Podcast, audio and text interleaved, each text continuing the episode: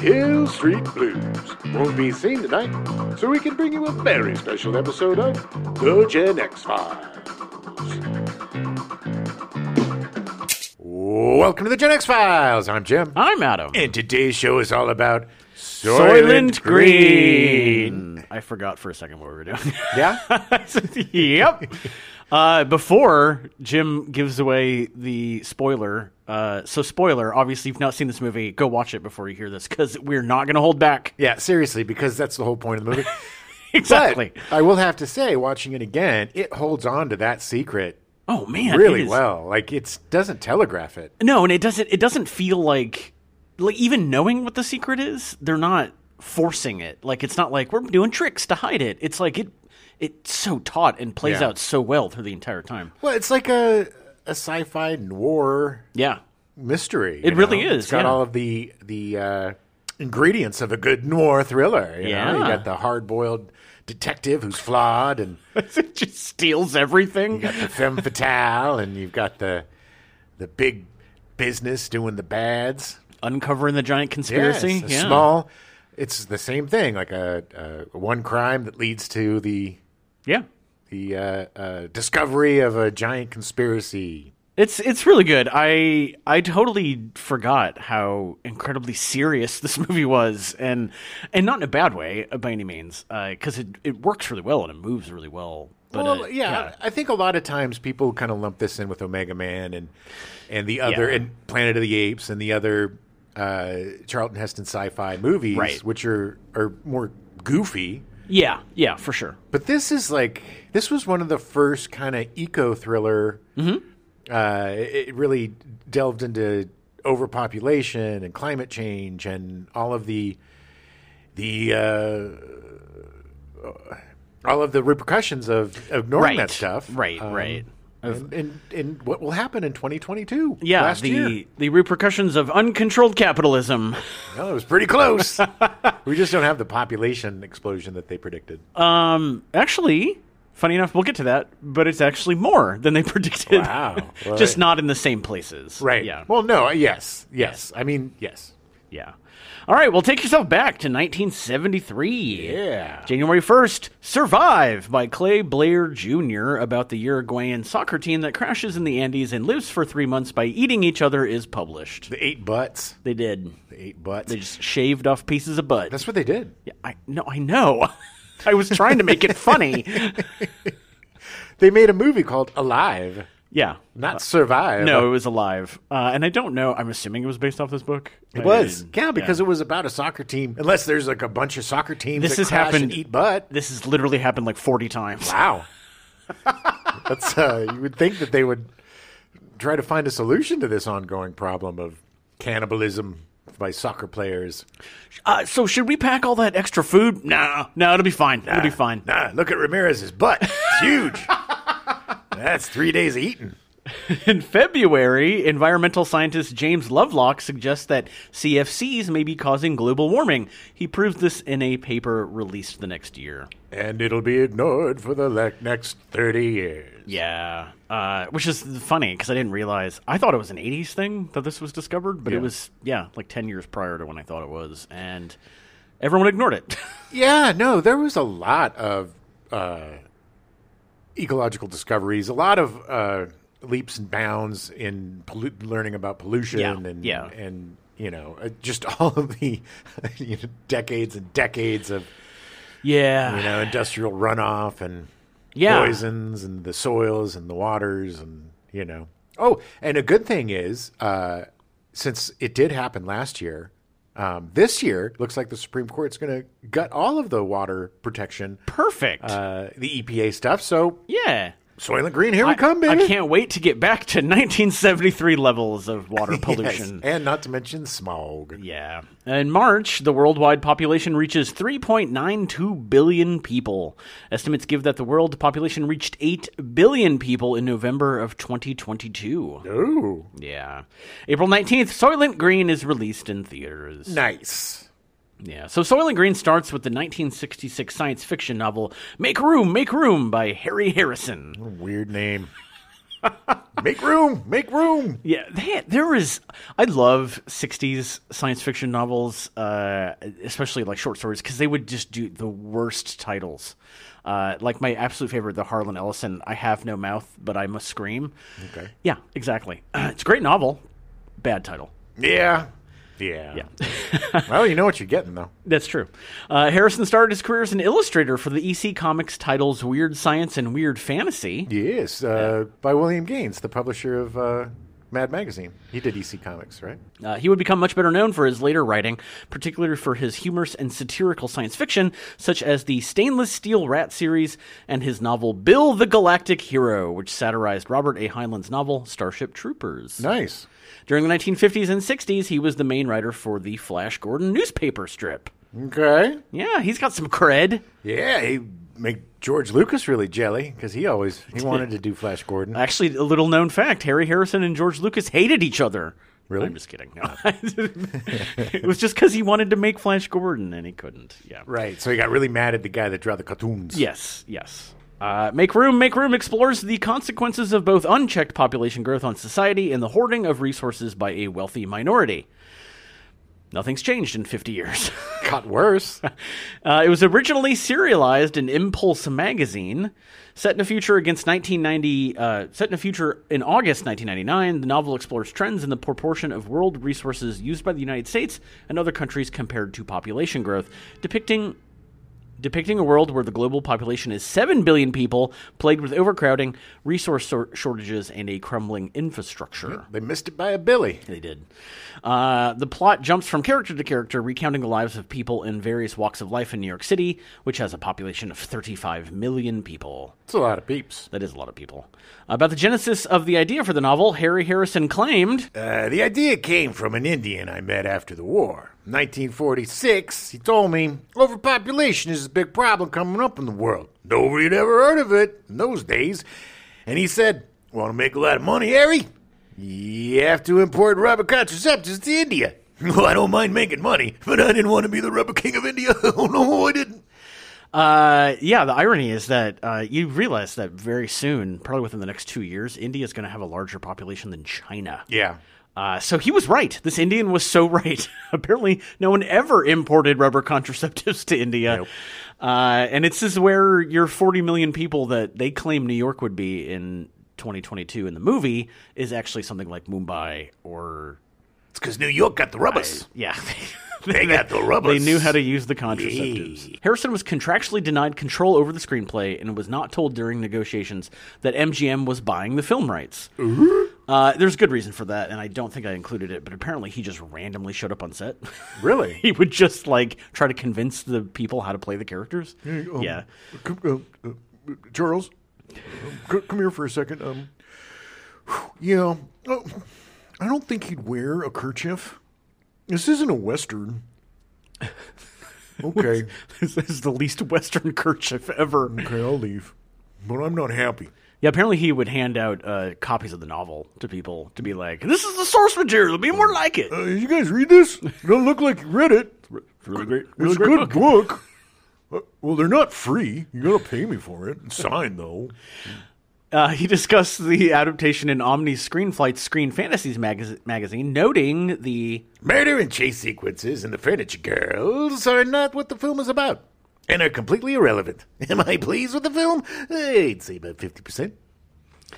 yeah. I mean, I get it; it's his original work, but the original novel is uh, you wouldn't be able to make it. No, but still,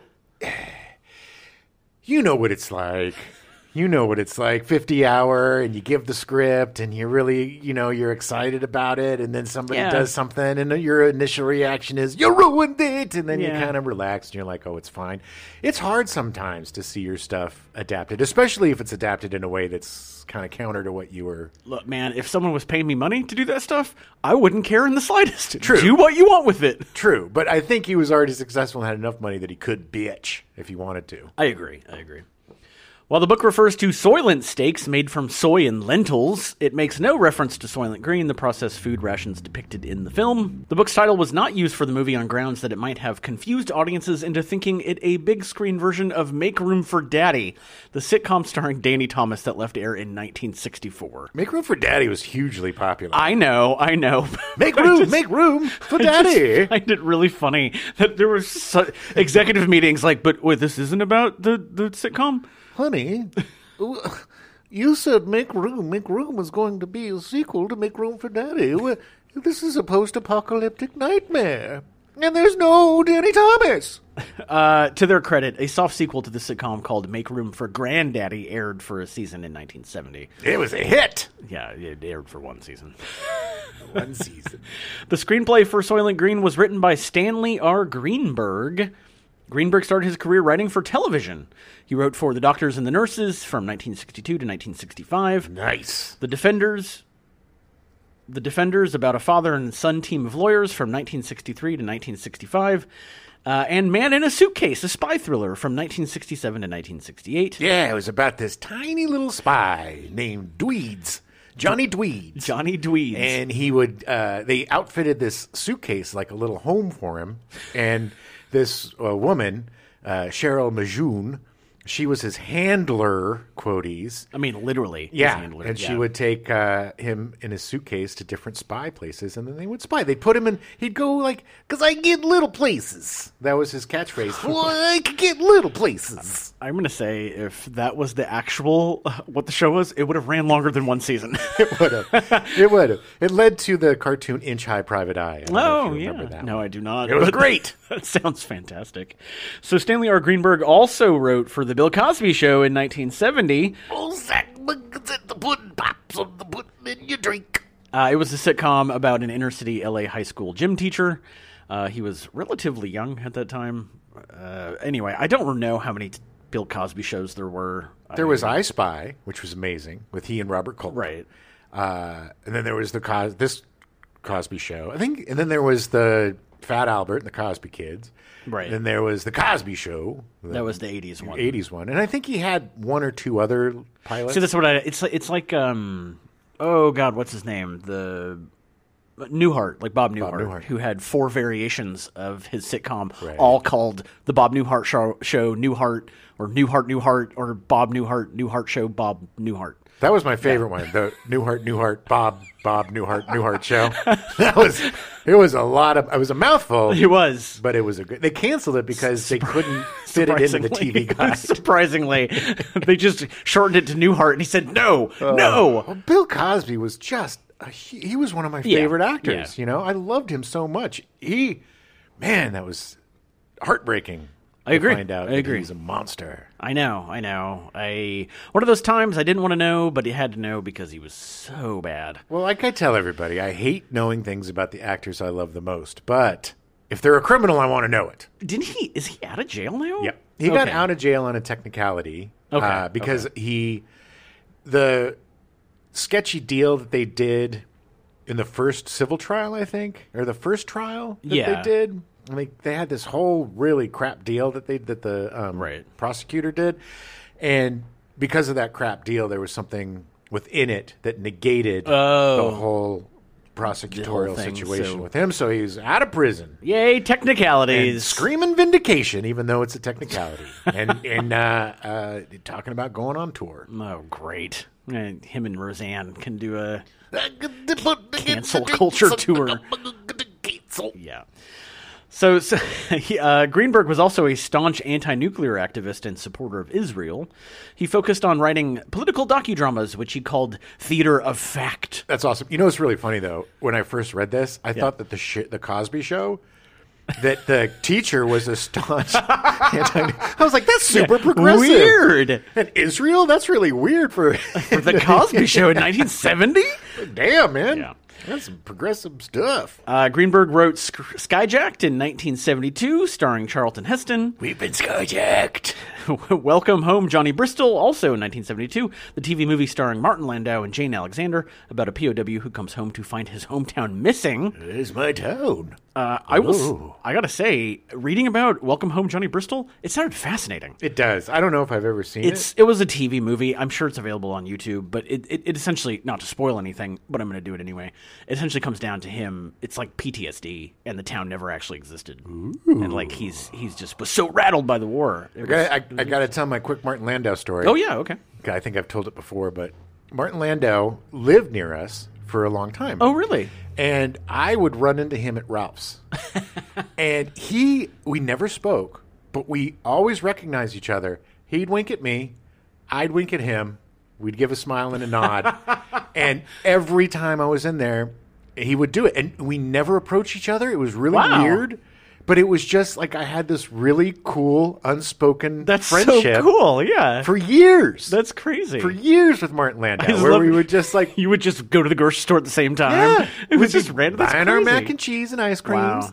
and he would we just do our little winks and nods, and Nice. uh, and it was just really cool. And uh, I just I loved it because he totally we re- recognized each other and stuff. but Yeah, it was yeah. just like I didn't want to He ruin didn't, it. he didn't know his. He didn't know your name. No, and but anything. it's It was like just- we it, it was I've never had like a a. a, a, a that type of relationship with anybody, That's let alone a fascinating. celebrity. That's but for amazing. years, he and I were just kind of like these winking buddies. Wow, it was that's really so cool. Mm-hmm. funny. The rat. You talking about the Ralphs up here? Oh wow, that's funny. Just the nicest guy. Just like you know. I mean, I really don't know because we never really spoke, but I've but, heard he's a nice guy. I mean, I yeah. but it was just a fun little thing that he and I had for years until he died. it's really funny because I used to run into Chad Michael Murray up there all the time, uh, and he never acknowledged me, even though we worked together. Wow. No, no winks and nods. Nope, not from Chad Michael Murray, who is the exact opposite of Martin Landau. Is a complete douchebag. Really? Oh my God, Chad Michael Murray? Yeah. Maybe that's why Chad Michael Murray isn't working that long. He's No, got a uh, good he's- serial killer name. Yeah, he's he's in some CBS show or something uh, that lately. But he he left One Tree Hill to try to be a movie star, and it failed. Aw, poor Chad Michael Murray. Uh, no, if he was no, a not nicer poor guy, Chad Michael Murray. Maybe Do not maybe- give any sympathy to Chad Michael Murray. Maybe if you were a nicer guy, Chad Michael Murray, you'd have a better career. Yes, there you go. All right.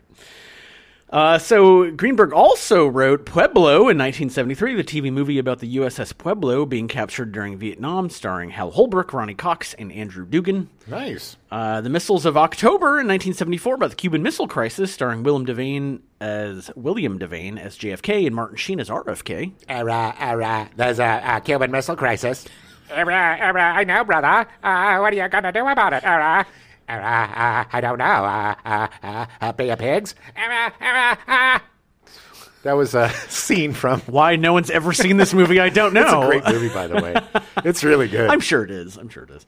Blind Ambition in 1979, the four hour miniseries about the Watergate cover up starring Martin Sheen as John Dean and Rip Torn as President Nixon. I'm President Nixon. Ah. Ah. Ah. Ah. That was actually in Men in Black. He was reprising the role of President Nixon. I, I love Rip Torn He's so much. fantastic. He just seems like he was a he was a drinker. I think. No, you don't say. Big secret. nobody, knew, nobody knew. Nobody knew about that about Rip Torn. But my God, I met him once at, on the Men in Black set when I was Oh, working yeah? for uh, uh, just the funniest mf'er. Oh, ever. yeah, yeah. just effing hilarious and just like exactly the way you'd want him to be. You know, Nice, nice. It was great.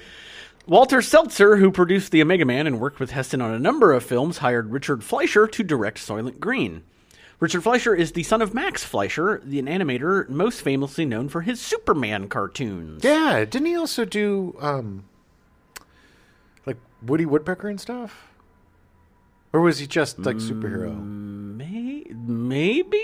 I don't know. I didn't look into it. I just looked into Richard Fleischer. I didn't look too deep into Max Fleischer. Max is a I know Max Fleischer because of the amazing Superman cartoons where it was Right. like the, the kind of rotoscoping and like it was animation that people had never seen at the time. yeah. And it was like, oh my God, it was such leaps and bounds. Yeah. Quote He- unquote. above the other animation. Yeah. yeah, he was an innovator and uh just one of the powerhouses in animation Yeah, back in the yeah, day. yeah. His film career, uh, Ro- uh, Richards' film career, began in 1942 at the RKO studio, directing shorts, documentaries, and compilations of forgotten silent features, which he called Flickr flashbacks. Like a flashbacks.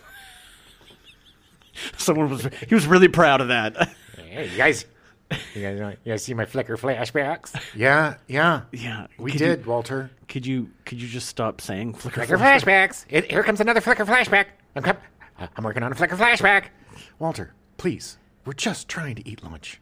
Th- It was actually flicker flashbacks is what they called all the uh, PTSD from people working with Walt Disney after 20 years. Yeah. That, it was it was like Flickr, but there was no L and I. It was a U. it's crazy. It's crazy.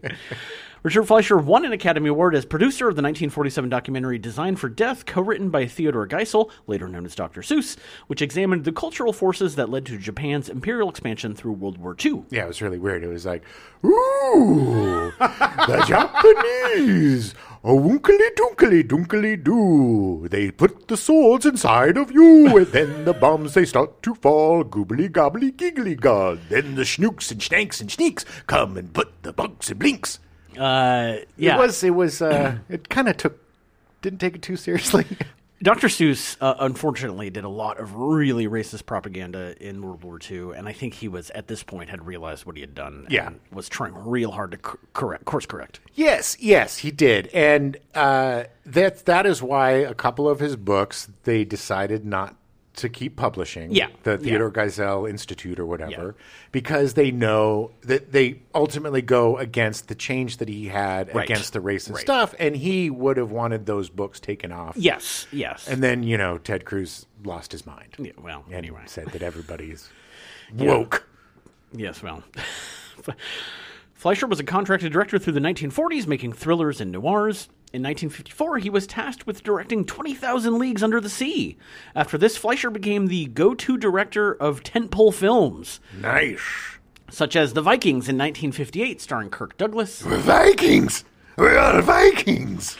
Barabbas in 1961, starring Anthony Quinn, Oh, Barabbas. He's the guy that that put the finger on Jesus. is it? Barabbas wasn't Barabbas the um the the it was between Jesus and Barabbas, the murderer who was going to get crucified, and everybody was Oh. like, "Kill Jesus, let the murderer go." Oh, okay. And that's That Barabbas. sounds okay. That sounds more right now. Um, Anthony Quinn had a baby in his eighties. wow. You know that's back now, by the way. Yeah, it's a thing. Uh, De Niro just had a kid. Pacino, his young girlfriend's. Oh, gonna have a baby. I'm 110. Yeah, by, well, by the time the kid can talk, he's 110. Like, Well, what? they're never gonna know their fathers. Yeah, You know, it's uh, yeah. I so selfish. yeah, yeah. I agree. I agree. Well, they'll they'll have good stepdads. We'll see. It'll be us. Uh, he directed Fantastic Voyage in 1966, starring Stephen Boyd, Raquel Welch, and Donald Pleasance. One of my absolute favorites, man. So good. Oh God, So good. that the scene where the guy goes out. I don't remember which. one. I think it's Donald Pleasance. One of the guys is like out swimming in the body and Yeah. gets attacked by like white blood cells or something. Yeah, And all, yeah. Oh, that was so so crazy. cool. It was so cool. But I love those like shrinky dink Yeah. movies. There was uh just a real quick speed bump. There was this ride at Disneyland called the the Great People Mover or something. Okay. I don't know if it's I don't think it's still there. No. But it was this ride where it would shrink you down Oh. into a molecule and then you'd go inside of all these molecules and stuff. And as you're waiting, you see like the little carts. They have like little toy carts that get smaller and smaller. Oh, yeah. So it looks you, you see Yeah. the shrinks.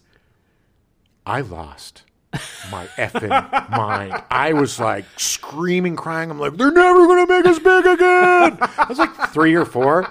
I'm like, oh, we're trapped. And my mom, it's like the most innocuous ride. It is so slow and boring and silly, and just you know, it's just like. Freaking out on the teacups. Yes, all it is is like bad projection of like you know white blood cells and yeah, stuff. but when you're three or four, it's Oh so my real. God, yes. And I was just like, God, God, I was so scared that I was going to stay microscopic. And then, Yeah. uh, man, I still, I still remember that fear today.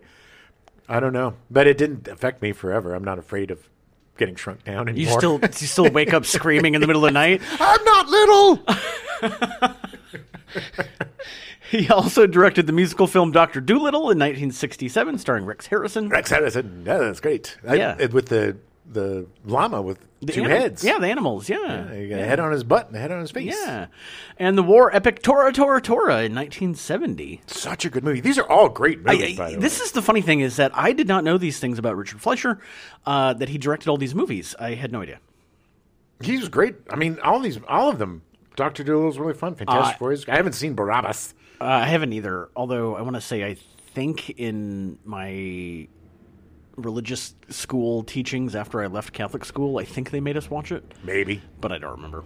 I had a lot of Bible epics back then, man. Yeah. Oh yeah. It was Yeah, a thing. Ten Commandments. Yeah. Well, religion was huge. Yeah. People- Everybody was Christian back then, and if Yeah. you weren't Christian, you were quiet. It's true. That is true. After Soylent Green, he would continue to direct tentpole movie tentpole movies like the controversial period drama Mandingo in 1975. Yeah. Mandingo. Controversial. Yeah, that's a term now too. Yeah. Ugh.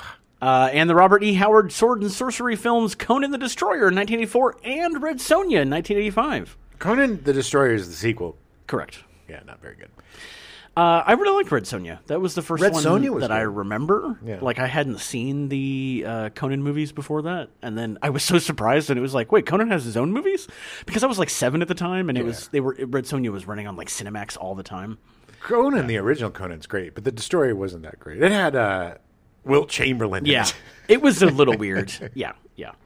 Fleischer worked with many of the top Hollywood stars of his time, including Kirk Douglas, Robert Mitchum, James Mason, Robert Wagner, Tony Curtis, Louis Jordan, Gene Hagen, Victor Mature, Richard Egan, Ray Milan, Farley Granger, Orson Welles, Diane Fossey, Anthony Quinn, Stephen Boyd, Rex Harrison, Anthony Dooley, Mia Farrow, George C. Scott, Charles Bronson Pelly, uh, Richard Attenborough, Charlton Heston, Lee Marvin, Glenda Jackson, Eddie Deason, and Arnold Schwarzenegger. Eddie Deason. Eddie Deason. I love. Hey, I'm Eddie Deason. I'm the biggest nerd in the world. He's up there with Arnold Schwarzenegger. He's another guy that you would see him always on the corner of Santa Monica and Melrose, just wandering around that area in the mid to late '90s. He was he was a working man. What are you going to do? He wasn't working anymore. He was just wandering. He was working that corner. Hey, what's going on? You want to get a some pleasure from Eddie Deason? Yeah, could you just not talk during it? it's everybody's fantasy. Uh, Or talk more if that's your thing. How much for the Eddie Deason fantasy? I'll pay you. His last feature he directed was called Million Dollar Mystery in 1987, a promotional feature tie-in with the Gladlock f- Trash Bags starring Tom Bosley, Eddie Deason, and an ensemble cast of America's new comic talent. Oh, that was a winner. Uh, yeah, I went through. I didn't list anybody of the America's new comic talent because none of them have been ever heard from again. What a shame that his last movie was a weird. Yeah. It was a it was a mad mad mad world like ripoff. Is Yeah, I remember it. I remember. I remember when it came out. I'm Yeah. pretty sure I saw it, but it did not do well. No, it did not. Uh, Richard passed away in his sleep at age 88 in 2006. Good run. Yeah, yeah. I mean, he did. He did had a lot of. He had a great uh, oeuvre of films. He did, and he li- uh, lived a very long life. He did. Charlton Heston, of course, was Robert Thorne, or uh, in, I would say rapacious uh, detective, or uh, I can't think of the word. Anyway, he's our detective in the film. In 1972, Heston Intrepid detective? Intrepid, I think. Yes, thank you. In 1972, Heston directed his first film, Antony and Cleopatra, based off the Shakespeare novel, starring himself as Antony and Hildegard Neal as Cleopatra. I'm Antony. Cleopatra, get over here. Uh, after receiving scathing reviews, the film was never released to theaters and is rarely seen on television. Don't put it out. I did a bad thing. Uh, although, if you want to see it, it is on Tubi right now. Oh, damn you, Toby! For some reason, you have a weird Damn you to hell! need to see Charlton Heston doing Shakespeare. Yeah. yeah, you can see him doing Shakespeare. You can see him playing a Mexican. You can see him doing a lot of stuff he probably shouldn't be doing. Yes, uh, he had another movie that wasn't technically released that year, The Call of the Wild, based on the Jack London novel. So uh, I'm calling the wild. Uh, while the movie was released in Italy in 1972, it did not get a release in the U.S. until 1975. Heston himself despised the movie and begged people not to watch it. I hate it. I hate it. Don't watch it. I beg you. I'm begging on my knees. Don't watch it. Damn you. Call of the wild. Damn you, old hell. Uh, he also was in Skyjacked in 1972, which was one of MGM's more profitable movies that year. Skyjacked. Yeah. His other movie that was supposed to be released in 1973, The Three Musketeers, where he starred as Cardinal Richelieu, was released in France in December but pushed to March 74 for the States. I love the Three Musketeers movies. Yeah. With Michael York and uh, oof, Oliver Reed. Yeah, And and but but and I also one of my favorite books is The Three Musketeers by Dumas. Dumbass. Yeah. By Dumas. I, it, it- read it today Yeah. and you will love it. It is one of the greatest adventure books. It's Yeah, funny. yeah. It's got it's just great. And they really captured the fun and the humor in these 70s movies. But Charlton Heston as the Cardinal is such a weird choice. Yeah. Because the Cardinal is such a scheming, smart, you know. And Charlton Heston says, I'm the Cardinal. I'm going to stop those musketeers. Well, I mean, he proved in Soylent Green that he can pull that back a little bit. No, look, Charlton Heston is a really good actor. He, he was very good in the 50s, you know, Yeah. when he was younger. My favorite Charlton Heston is the overblown, bloated, over the top 70s version Yeah, of Charlton yeah. Heston. That's because that's who I grew up with and that's what Right, I love. right. And I, you know, I could give less of an S about the Ten Commandments or, Yeah.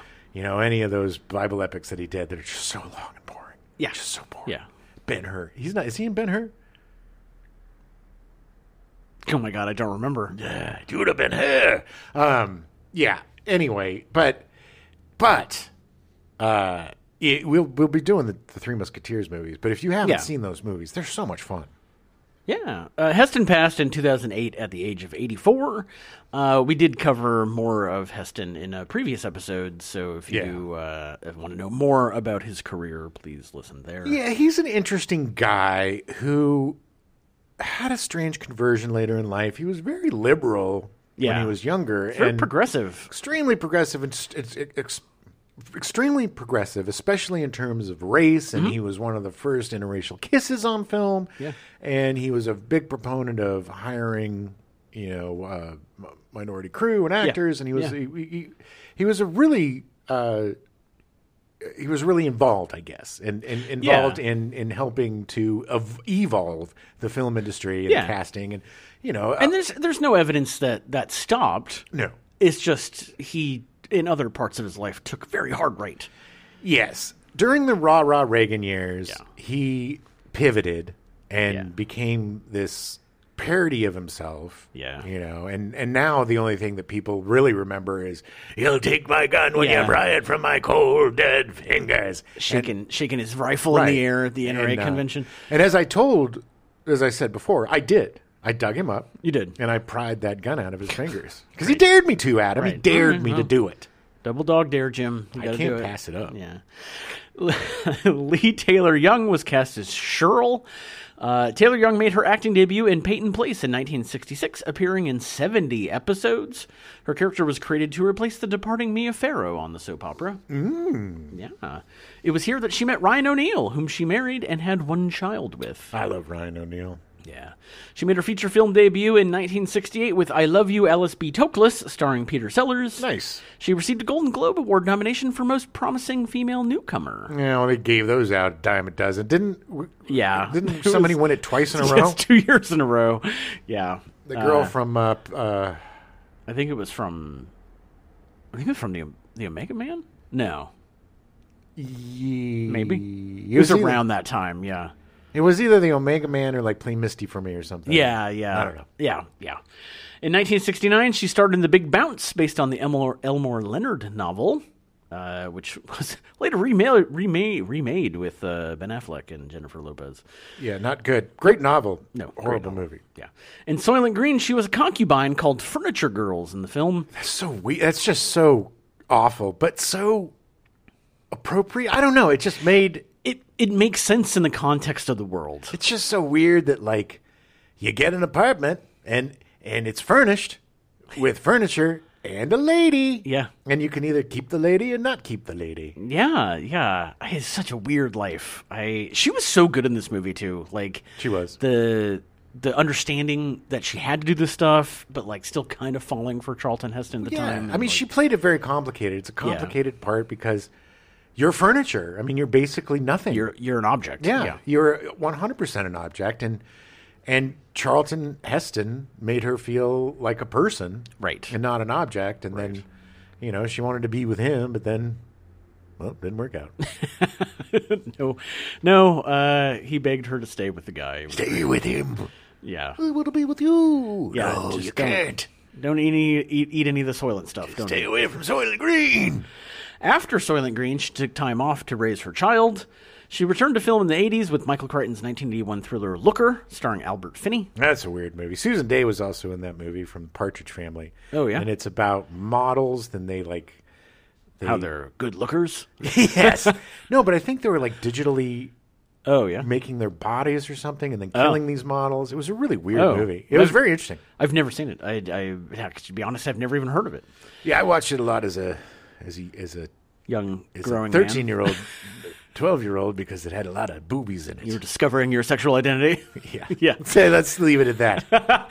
she, she also starred in 1985's Jagged Edge, directed by Richard Marquand. That was a great movie. Uh, during the 80s, she also guest starred in a bunch of TV shows, including McLeod, Fantasy Island, The Love Boat, Heart to Heart, Hotel, and Spencer for Hire. This led to her having a recurring role on Dallas from 1987 to 1989. Between 1993 and 1995, she appeared in Picket Fences, receiving an Emmy for her role and being nominated for a Golden Globe and Screen Actors Guild Award. Pick Fences was another one of those quirky little, Yeah. Uh-huh. uh, like uh, that Alaska show, Uh, Northern. Northern Exposure. Yeah, it was like a family, kind of a family thing, a quirky Yeah, like. Tom yeah, Skerritt played Tom a Skerritt. sheriff. Yeah, and yeah. Uh, yeah, it was good. It's good. I enjoy. I enjoyed Pick Fences. She is still around, but not acting much at the age of 78. She's an ordained minister in the movement of spiritual inner awareness founded by the late John Roger Hinkins and now led by her current husband, John Morton. What was that about? S- Uh, transcendental meditation. Oh, okay. yeah. Uh, not not like culty or anything. There's actually quite a few people in Hollywood that are involved in it. Oh yeah, it's uh, uh, Howard Stern was really into transcendental meditation Yeah. for a long time. like it's it, it's just not. It's unlike like Scientology. They don't ever talk about it. It's just something they do. well, it's it's it's like it's meditation. It's not a, a religious thing, is it? No, no, no. I mean, it's. I think there are branches of it that have become culty, but uh, but this, from what I could tell, movement of spiritual inner awareness is not. Yeah. Sometimes uh, that type of holistic stuff is a backdoor. Like a lot of times y- during the pandemic, there were a lot of like yoga influencers that Yeah, were being anti-vax and stuff. It was really weird. Yeah, yeah. It, it- you can get uh, you can get kind of culty in that stuff too. You got to Oh, be yeah. careful. Oh, yeah. Don't get s- don't get snatched up into one of these things. Yeah, Any anything where there's a group of people trying to tell you how to live your life can become very culty. Groupthink. Yeah. Stay away from Stay away From groupthink. groupthink, yeah. Uh, she is only one of two cast members from Soylent Green to actually see the year 2022. Who was the other? Uh, we'll get to them. Okay. I don't remember off the top of my head. Secrets. Chuck Connors was cast as Fielding, the bodyguard. I love Chuck Connors. Uh, good old Chuck Connors. Connors is one of only 13 athletes to have played in both Major League Baseball and the NBA. I look so weird doing it. Yeah, I'm sure he did. got such a weird look. He played so many bad guys He did. and good guys, but he just had that weird look, man. I Yeah. love Chuck Connors. He then proceeded to have a 40 year film and t- TV career. In 1957, Connors was cast in the Walt Disney film Old Yeller in the role of Bern Sanderson. Old Yella, it's your dog. You got to shoot it. Oh. It's your dog. Shoot it. You got to shoot it.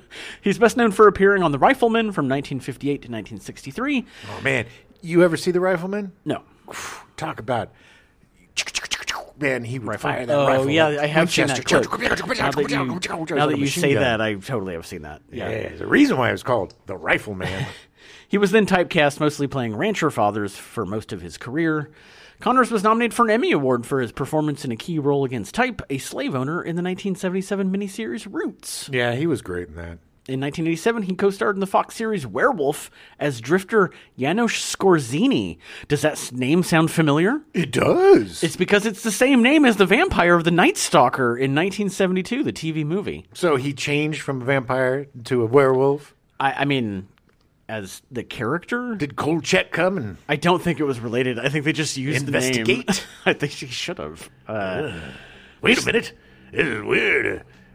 Isn't there a vampire by that name?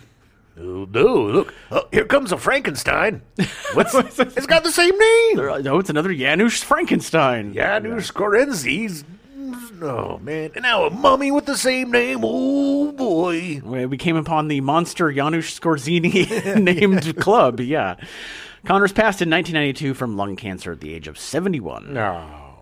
Brock Peters was cast as Hatcher. The uh, he was it was Charlton Heston's uh, boss. Boss, yeah. He's such a good actor. He was so, so good. yeah, yeah. Peters is best known for playing the wrongfully convicted Tim Robinson in the 1962 film To Kill a Mockingbird. So great. Every time we mention this film, I just have to mention that I think it is the best adaptation of a book ever. Yeah. It is so well done, and he is so good in it. Oh, my goodness. I would agree. I would agree. Uh, Peters delivered the eulogy at Gregory Peck's funeral in 2003. Gregory Peck. Peters worked with Charlton Heston on several theater productions in the 40s and 50s. The two became friends and subsequently worked together on several films, including Major Dundee, Soylent Green, and Two Minute Warning. Two Minute Warning, so good. Such a great movie. And then the Super Bowl. Yeah. they- There's they the sniper. terrorist. Terrorist. Yeah. He received the Screen Actors Guild Life Achievement Award in 1991 for his acting career and humanitarian contributions, and a star on the Hollywood Walk of Fame in 1992. Nice. In the 1980s and 90s, he voiced the role of Darth Vader in the serial radio drama adaptations of the original s- trilogy of Star Wars films. Hello. I'm Darth Vader. but I'm not the Darth Vader that you know. Yeah, that's, that was an exact line of dialogue in the radio drama. Yeah. Uh, Soylent Green is people. Hey, wow! It took you 42 minutes to get to the spoiler. I All didn't right. spoil it. he played two. Rec- I really thought you were going to say it like every 30 seconds. No. I don't know. He played two recurring roles in the Star Trek franchise Starfleet Admiral Cartwright in two of the original cast feature films. Yeah. Star Trek IV The Voyage Home and Star Trek VI The Undiscovered Country. Uh, two of the better movies. Are they, though? And he also played Joseph Sisko, father of Station Commander Benjamin Sisko in Star Trek Deep Space Nine. Nice. Yeah. He died in Los Angeles from complications from pancreatic cancer on August 23rd, 2005, at the age of 78. What a horrible way to go. One of the worst cancers. there Oh is. yeah, not good, not good. Paula Kelly played Martha. Uh, she was the um, the one with the strawberry jam. She was the Right. furniture girl with the strawberry jam. No, she wasn't a furniture girl. Oh, I she, thought was she the was. girlfriend of Chuck Connors. Oh, she was just the girlfriend. Yeah. I thought she was a furniture girl, No, not in that crappy apartment. but I didn't think she. I thought she maybe I don't know because didn't she offer to like have sex with him? Yeah, but that's just how it was. Well, that threw me off completely. I was I was like, oh, she's just a furniture girl with her time off, and she's hanging out at the at home. Maybe, but I don't. I don't know. I thought she was just his. I don't know. I don't know. I, he didn't have time. It doesn't matter. He didn't have time. I don't have time for your hospitality. If I had time, I would have said something. Like, the, the whole treatment of sex in the movie was very odd. Uh, but, you know. Uh, she started her career on Broadway. She received the Los Angeles Drama Critics Circle Award and the three and three NAACP Image Awards. wow, Kelly's film credits include the Bob Fosse directed film *Sweet Charity*, *The Spook Who Sat by the Door*, *The Andromeda Strain*, *Uptown Saturday Night*. Oh my God, I love that movie so much. *Lost in the Stars*, *JoJo Dancer*, *Your Life Is Calling*, *Drop Squad*, and *Once Upon a Time When We Were Colored*. Ugh. Um, there's some really problematic titles in that list. Uh, Andromeda Strain, great movie. Uptown Saturday Night, that is uh, Sidney Poitier. Oh, yeah. and, uh, Yeah, yeah. And and and Bill Cosby. And uh, I would, I, I've told the story several times, but I would force friends to play Uptown Saturday Night with me. Nice. we would play the two preachers, con men stealing the money. Oh, if, yeah. if a friend had a, f- a fake briefcase or their parents had a briefcase and we had some fake money, Oh, or made yeah. fake money, whew, it was Uptown Saturday Night all day, baby. Uptown Saturday Night Night. Here we go. Yeah. Kelly had a regular role as Liz Williams on the first season of the sitcom Night Court, for which she received an Emmy Award nomination. Doom, boom, boom, boom. which uh, they then promptly recast her. Really? yeah, so they they they decided that they wanted to have uh, somebody as a uh, love interest for the judge, And it apparently- couldn't be an apparently Liz interracial- Oh, Williams couldn't be it. Yeah. Gross. And she won an Emmy and they canned her. I know. Yeah, she was so good in that show. She was great. She's a great actor. She is. Kelly had also guest starred in a variety of television movies and sitcoms, including Sanford and Son, Kojak, Policewoman, Golden Girls, Good Times, Any Day Now, and the Oprah Winfrey produced TV miniseries The Woman of Brewster Place. which is based on the 1982 novel of the same name by Gloria Naylor, in which she per- portrayed one half of a lesbian couple with Lynette McKee struggling against homophobia in an inner city ghetto, Not to be confused with Brewster's Millions. which is a very different Very movie. different movie. Kelly was nominated for a second Emmy for her role in The Women of Brewster Place. She unfortunately died from heart failure on February 8th, 2020, at the age of 77. No. Yeah. Now, the big one uh, Edward G. Mashie. Robinson Yeah. is Saul Roth. Soylent Green was Robinson's 101st screen credit. Good God. Yeah, he worked a lot. He is best remembered for his tough guy roles as gangsters in such films as Little Caesar and Key Largo. I'm gonna see the sea. I'm gonna take it down, see. Yeah, yeah, see. During the 1930s and 40s, he was an outspoken public critic of fascism and Nazism, which were growing in strength in Europe in the years which led up to World War II. I don't like fascism and Nazism, see. It's bad, see. Yeah. I mean, he was, yeah. His activism included contributing over a quarter of a million dollars to more than 850 organizations which were involved in war relief, along with con- contributions to cultural, educational, and religious groups.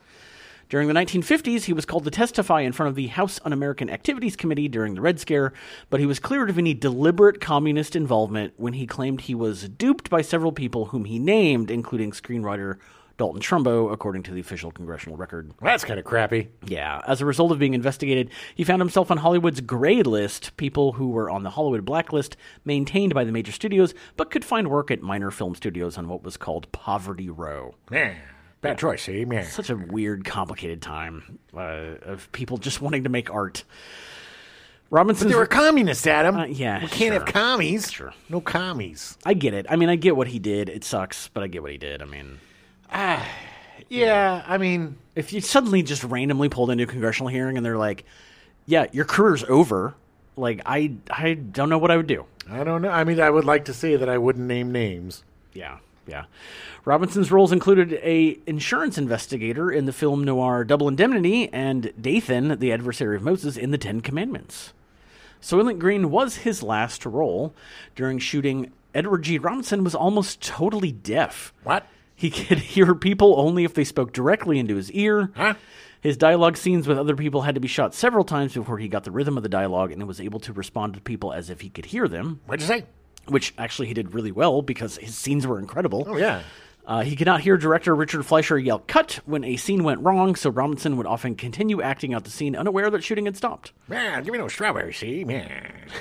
Heston and Robinson were very close, having worked together on the Ten Commandments, and Robinson almost being in Planet of the Apes, even going as- so far as to do makeup tests, but Robinson had to drop out due to heart problems. I remember that. Yeah.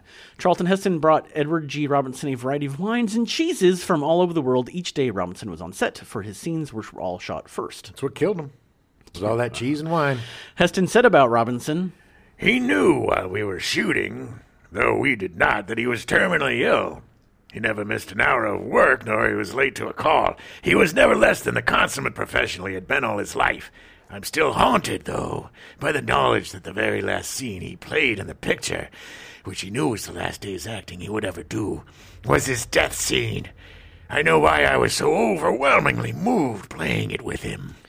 Robinson's final scene he shot was his death scene in Soylent Green. He died of bladder cancer on January 26, 1973, like a m- psh, month after he finished shooting. Heston delivered his eulogy, and over 1,500 friends of Robinson attended, with another 500 crowded outside. Not Dalton Trumbo. No. Robinson received an Academy Award, uh, honorary award for his work in the film industry, which was awarded two months after he died in 1973. He is ranked number 24 in the American Film Institute's list of the 25 greatest male stars of classic American cinema.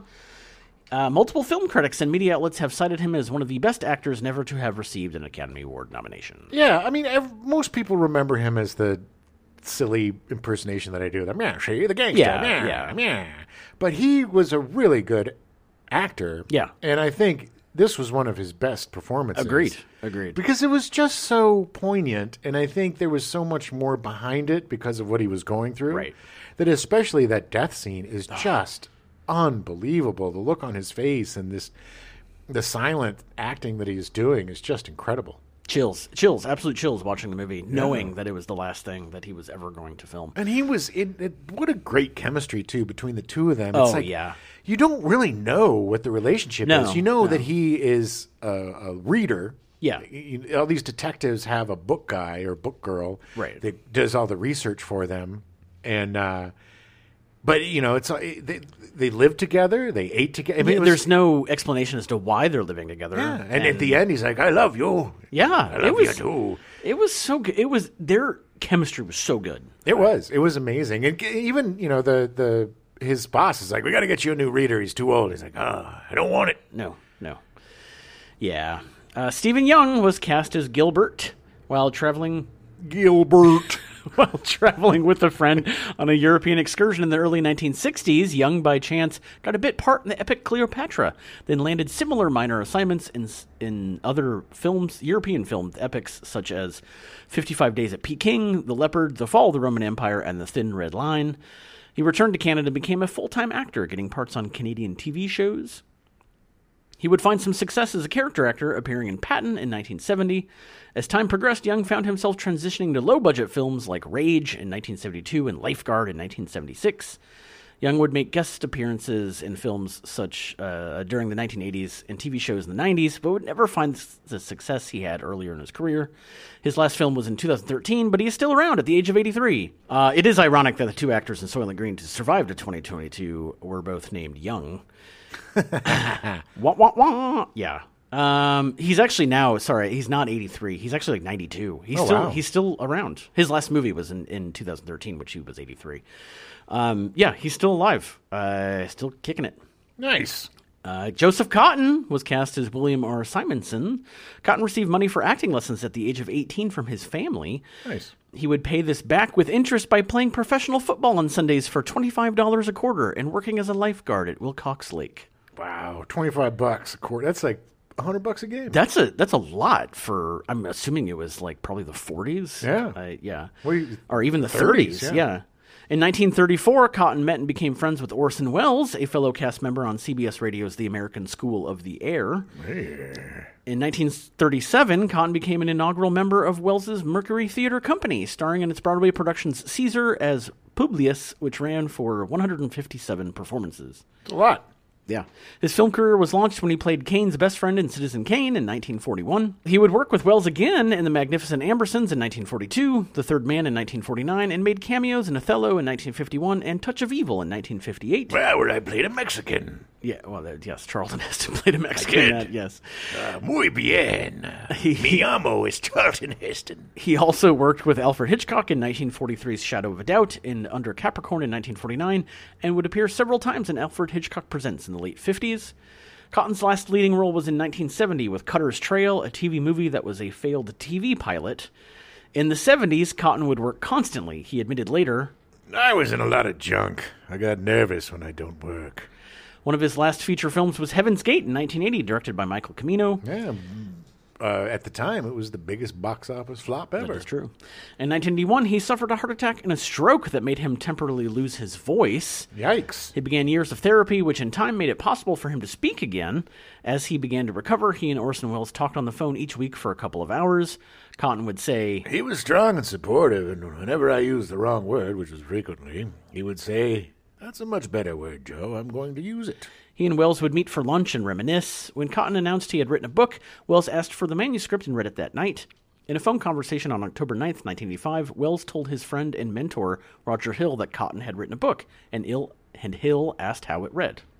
Wells said, Gentle, witty, self effacing, just like Joe. My only complaint is that it's too brief. and Wells died the next day. That book killed me. In 1990, Cotton's larynx was removed due to cancer. Yeah, that sucks. Uh, he he died on February 6, 1994, of pneumonia at the age of 88.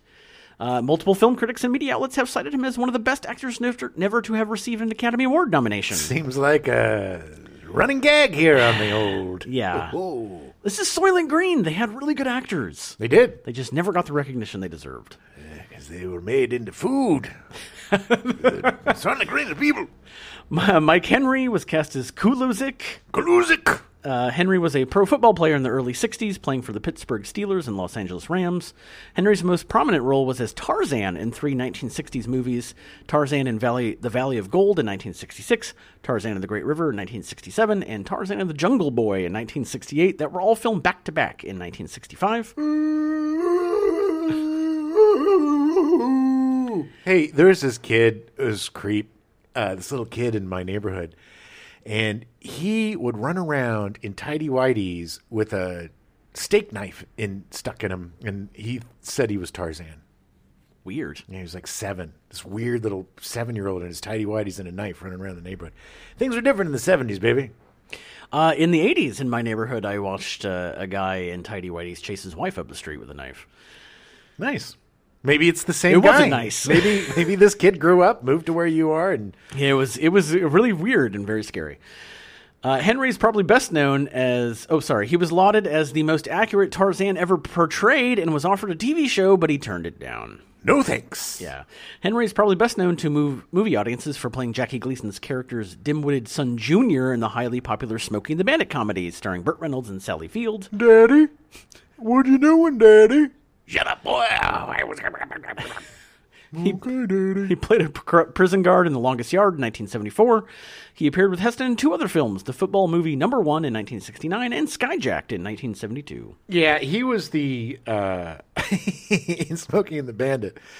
The whole b- thing is basically because uh, Sally Field leaves him at the altar. Right, right. And goes off right. with, you know, and goes so off that- with, yeah, with, with But- Bert.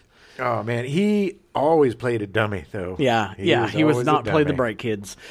After being diagnosed, diagnosed with Parkinson's disease, he retired from acting in 1988, and he died on January 8th, 2021. Oh, man, what did he do? That's like That is a 30 long years, yeah. time to be having Parkinson's. and- Goodness gracious. Yeah, that's sad.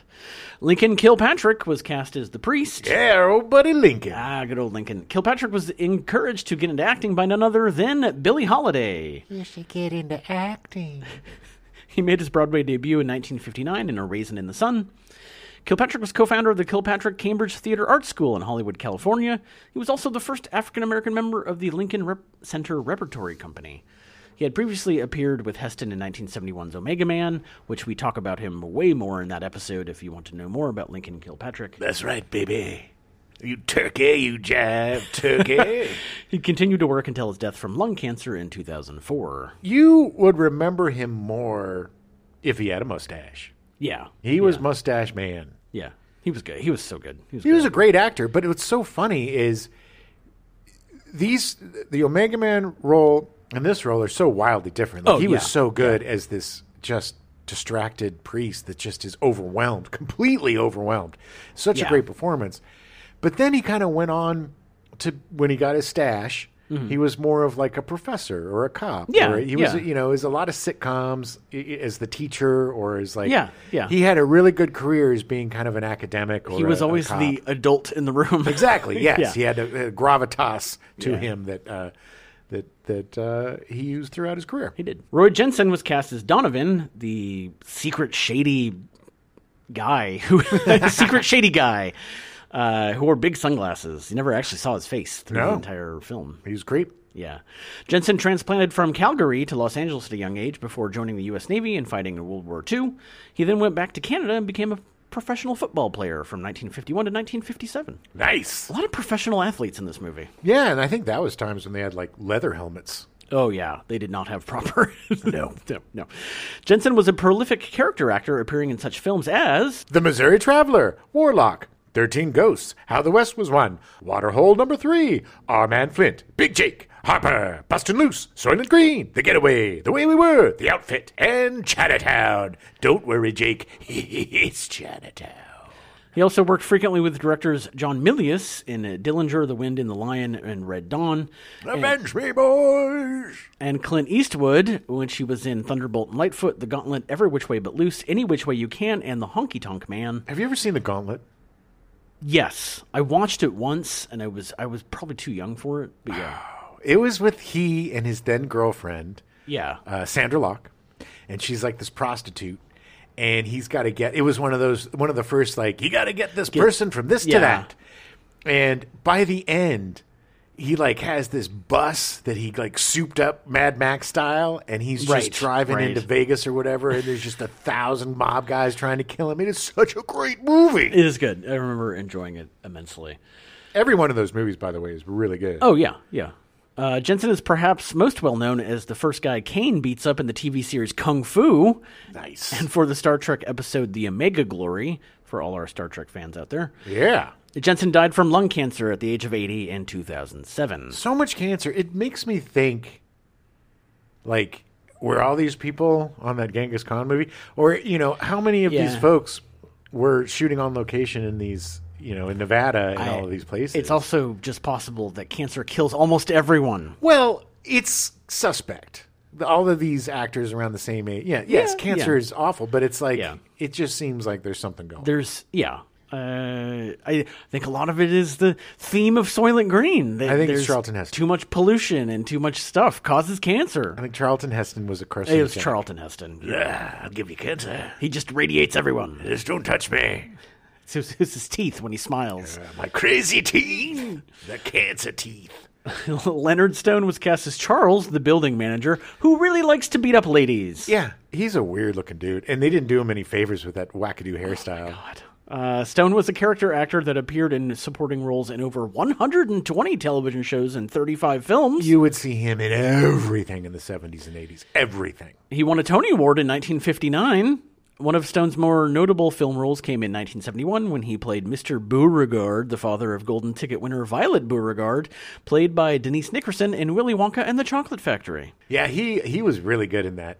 He's a great character actor. Oh, he was one. Of, he's a journeyman. I He was a- really believed that he wanted to beat those women up. yeah. He's a creep. He was a good creep. He's also well known for playing Judge Paul Hanson on LA Law from 1988 to 1994. Right. Okay. Yeah. Uh, he passed from cancer in 2011, one day before his 88th birthday. Oh, Yeah. cancer again. Another cancer. Yeah. I'm telling you, Charlton Heston. Dick Van Patten was cast as Usher number one. Uh, Van Patten's career, very short part, but Van Patten's career sp- spanned seven decades of television. He was best known for his role as patriarch Tom Bradford in the ABC television comedy drama Eight Is Enough from 1977 to 1981. And every time his wife would be like, "Let's have another baby," and he'd be, like, "Eight is enough. It is definitely enough. Eight is enough." Van Patten appeared in several films directed by Mel Brooks, including High Anxiety, Spaceballs, and Robin Hood Men in Tights. He was the father of the princess in Spaceballs. He was so good. He was good at everything. Uh, his kids were really good. He's just he's like one of those Hollywood royalty TV guys that just seems like a really nice guy. Everybody wanted him to be your dad. Yeah, yeah. You know, he just had that really comfortable, nice career. He uh, also made cameos in the music videos for "Smells Like Nirvana" and "Bedrock Anthem" by Weird Al Yankovic on and on the Weird Al Show. They're probably pals. I probably were. Van Patten was the founder of Natural Balance Pet Foods and National Guide Dog Month. He was a huge animal lover, Mr. Patton. Animal wolf welfare advocacy was his passion. Uh, and the funny thing is that because I came up after Eight is Enough was off the air, because I don't remember that at all. Right. But I remember him being in those Natural Balance commercials, and that's what I thought he was. He was like, oh, he's the dog food guy. Feed your dog right. Natural balance. And then even when I saw S- Spaceballs, I was like, hey, it's the dog food guy. Dog food, dude. yeah. In January 2006, Van Patten was taken to Cedar Sinai Medical Center in Los Angeles after suffering a diabetic stroke. Oh no. Van Patten, who suffered from type 2 bi- diabetes, made a full recovery, but complications from diabetes would eventually get him, and he died in 2015 at the age of 86. Well, at least it wasn't cancer. True. Uh, I, to be honest, I didn't realize he had died. Really? Yeah. Well, he's old. I mean, he was old, yeah, obviously, but uh, yeah. I didn't know he died either. Um, The film was released April 19th, 1973, and met with mixed reactions from critics. I don't get it. Uh, Time called it Intermittently interesting, Heston forsakes his granite stoicism for once. The film will be most remembered for the last appearance of Edward G. Robinson. In a rueful irony, his death scene, in which he is hygienically dispatched with the help of piped in light classical music and movies of rich field flash before him on a towering screen, is the best in the film. Okay, uh, it's great, but no. I mean, come on.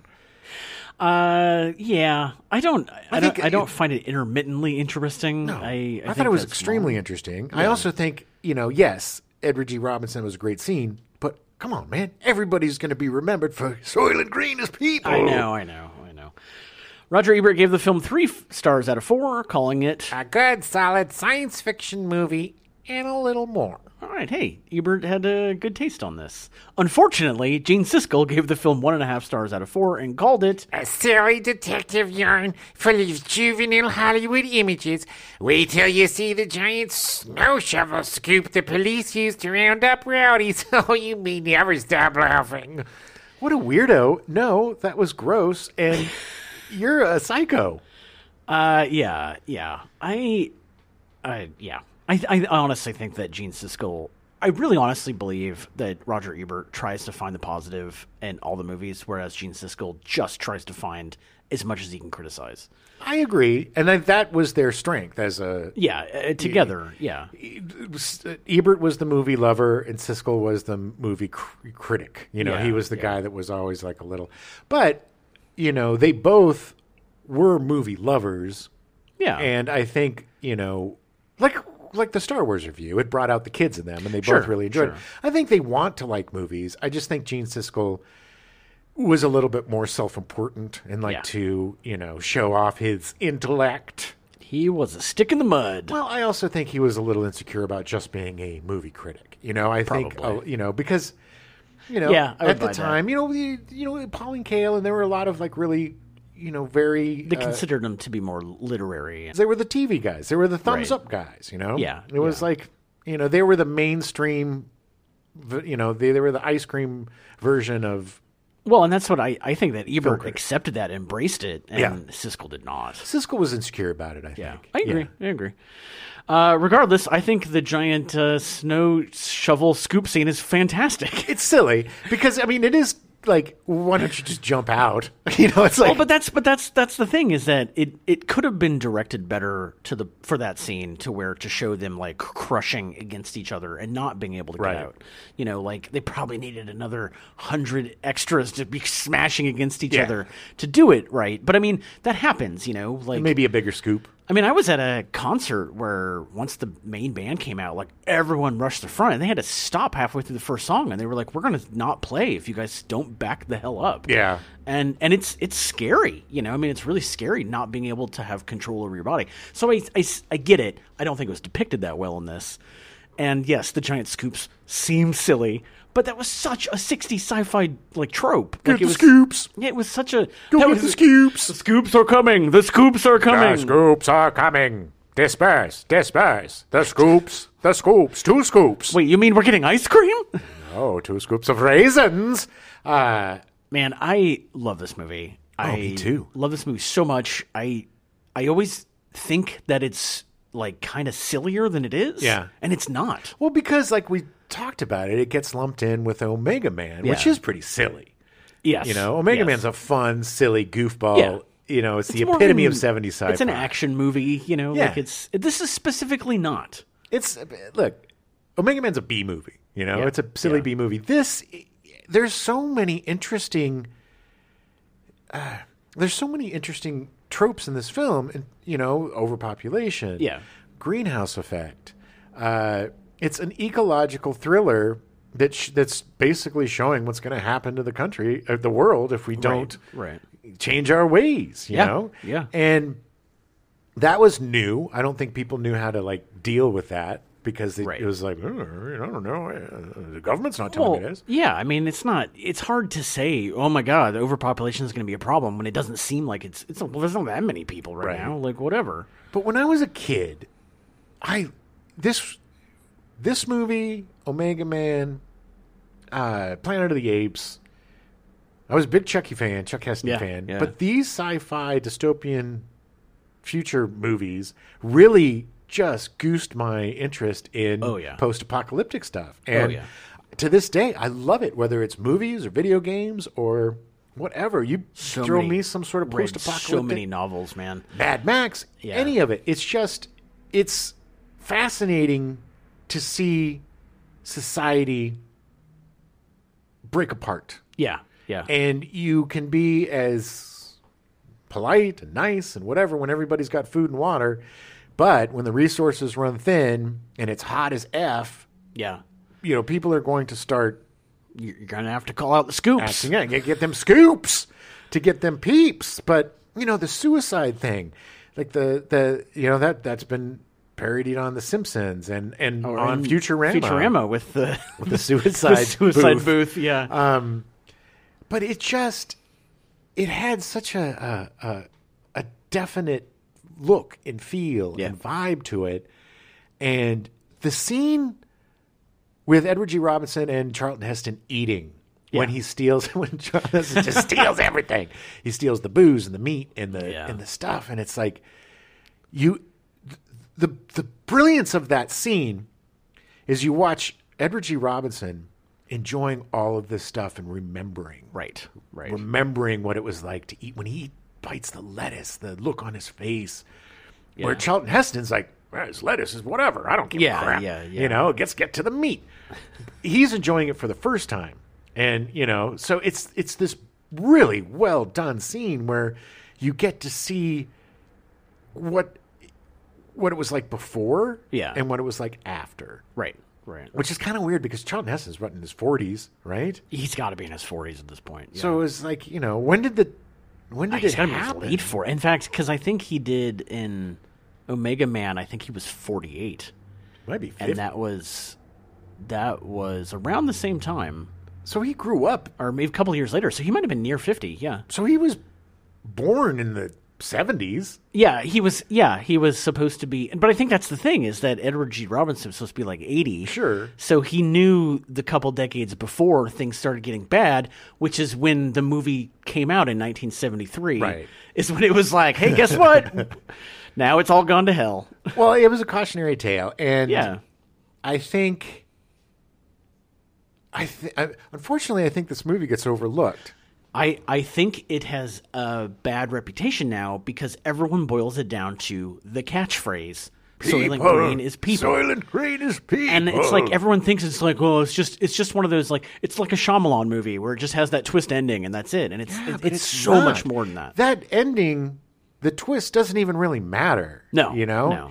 it just it shows just how far that that, that society has come in terms of exp- just destroying all their resources. Yeah, in fact, that yeah. they've ruined the ocean, so you can't oceans get are the plankton dying, to make the yeah. green, the soylent green. So they gotta I gotta do something else. So they just get all the suicide people and But this this movie is so dystopian that at the end, like they were like, you have to get the proof, and he has the proof, and he's being carted off, and you know that he's gone. Yeah. I mean, the movie ends. I don't know if uh, if you realize this, but it ends with the same images and music as the Edward G. Robinson death scene. Yeah. And I'm pretty sure they were implying that they killed Charlton Heston. well, or they it just he died. I mean, he was Yeah, or shot. he died. and he- yeah, but it, you know. but so he did all this, and it came to nothing. Well, because they tried to cover it up too. Yeah, you know, yeah. his boss is like, "Oh, the case is closed." Yeah, He's like, yeah. I'm was not putting my giving name on it. orders, yeah. He's like, "I'll cover for you," but it's just ah, it's just so so dark and so amazing and i really you saying that it's like a film noir that totally they was like yes that is 100% neo noir Yeah. and it should have been marketed that way well, it's again, it was a tough film to market because there hadn't really been anything like it. Yeah. and you know, you've got the star power of Charlton Heston, but you know, 70s Charlton Heston wasn't 50s Charlton Heston. You know, Yeah, he was yeah. more of a B movie kind of Omega Man, and Yeah. you know, doing these weird movies. But he's so good in this, and. yeah it's very very understated in this Yes, and and and just like the scene where she's like, "Take a shower, I'll make you breakfast," and first he's like, "No, I gotta go," and then uh, you got hot water, and Ye- just yeah. that the the you could see the wheels turning in his head, and you can see him.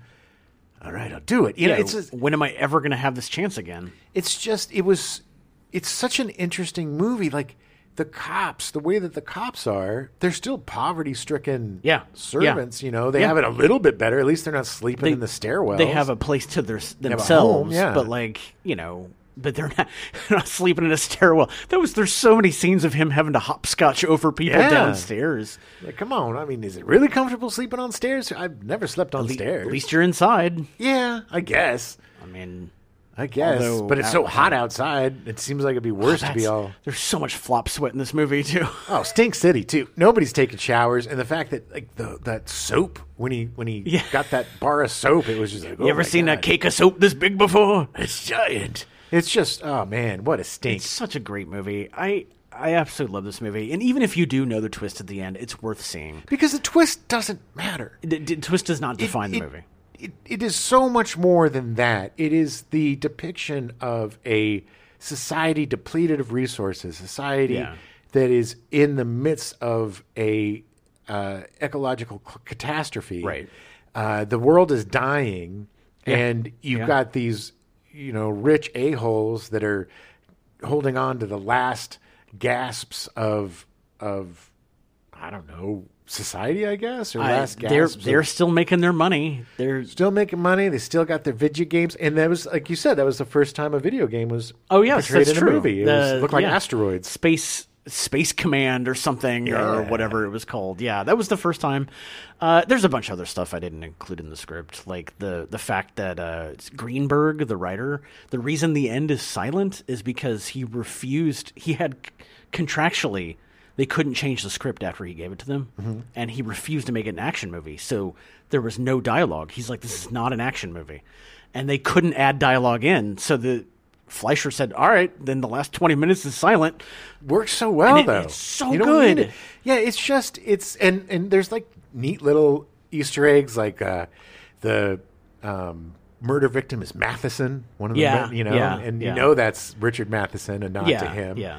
and it's just there's so many little things and it's just I I, I I've talked about it all the time. I love 70s sci-fi. It's Yeah, probably yeah. my favorite era of sci-fi. I think people were doing so many different things and they were bringing in you know, uh, actual real world issues like Right. pollution and overpopulation and and and really like in the 50s and 60s how they were kind of sci-fi was really toying with the atomic age and and the repercussions of that and, and mostly goofy you know the brain Yeah. is alive Yeah, and, or Godzilla you know, or and- you know yeah. giant ants or spiders um, but the, the the the movies like this in the 70s that really kind of tried to be realistic Yeah.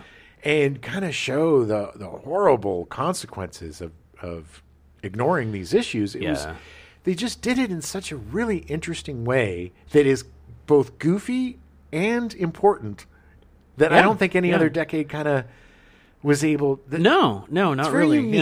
Yeah, yeah, yeah. It's it's really good. Uh, they they've tried. There was talk about them trying to remake it in the mid two thousands, and then the last news that I saw was like from two thousand twelve. So nothing since then. So strange. I don't think it's gonna be. I don't think it's gonna be remade, and I think it's because of the Soylent Green is people. Yeah. That's that's all people think about when they, they Right. see this hear this movie. But it's just yeah, and it's just it's it's so funny because watching it again, It's, there's two things that I that I remembered misremembered. Right. One is this fancy little kerchief I thought was red and not beige, which I love that kerchief. I don't know why, but he just he loved putting that kerchief on. it's hot and sweaty. You gotta keep Um, guess. keep the sweat from running down your chest. Sure. You need your kerchief. And the other thing I misremembered was I thought the end, I didn't remember that he was shot. I thought he was like running through the streets screaming, Oh yeah, yeah. It's people. And then they shoot him. I see, thought he that- was. This is this is where it becomes that Mandela effect, where Yeah. it's like everyone remembers it that way, but that's not how it was. no, it was much more subtle. Yeah, yeah. And uh, God, that fi- the fight inside the church or whatever, Oh, God. on top of people, Yeah. and like knocking people over, shooting people in the head. randomly and- yeah. shooting people, like just it was. I totally forgot about all of that. Horrifying. yeah, it's just horrifying. So, So, many God, it's great done things. So well.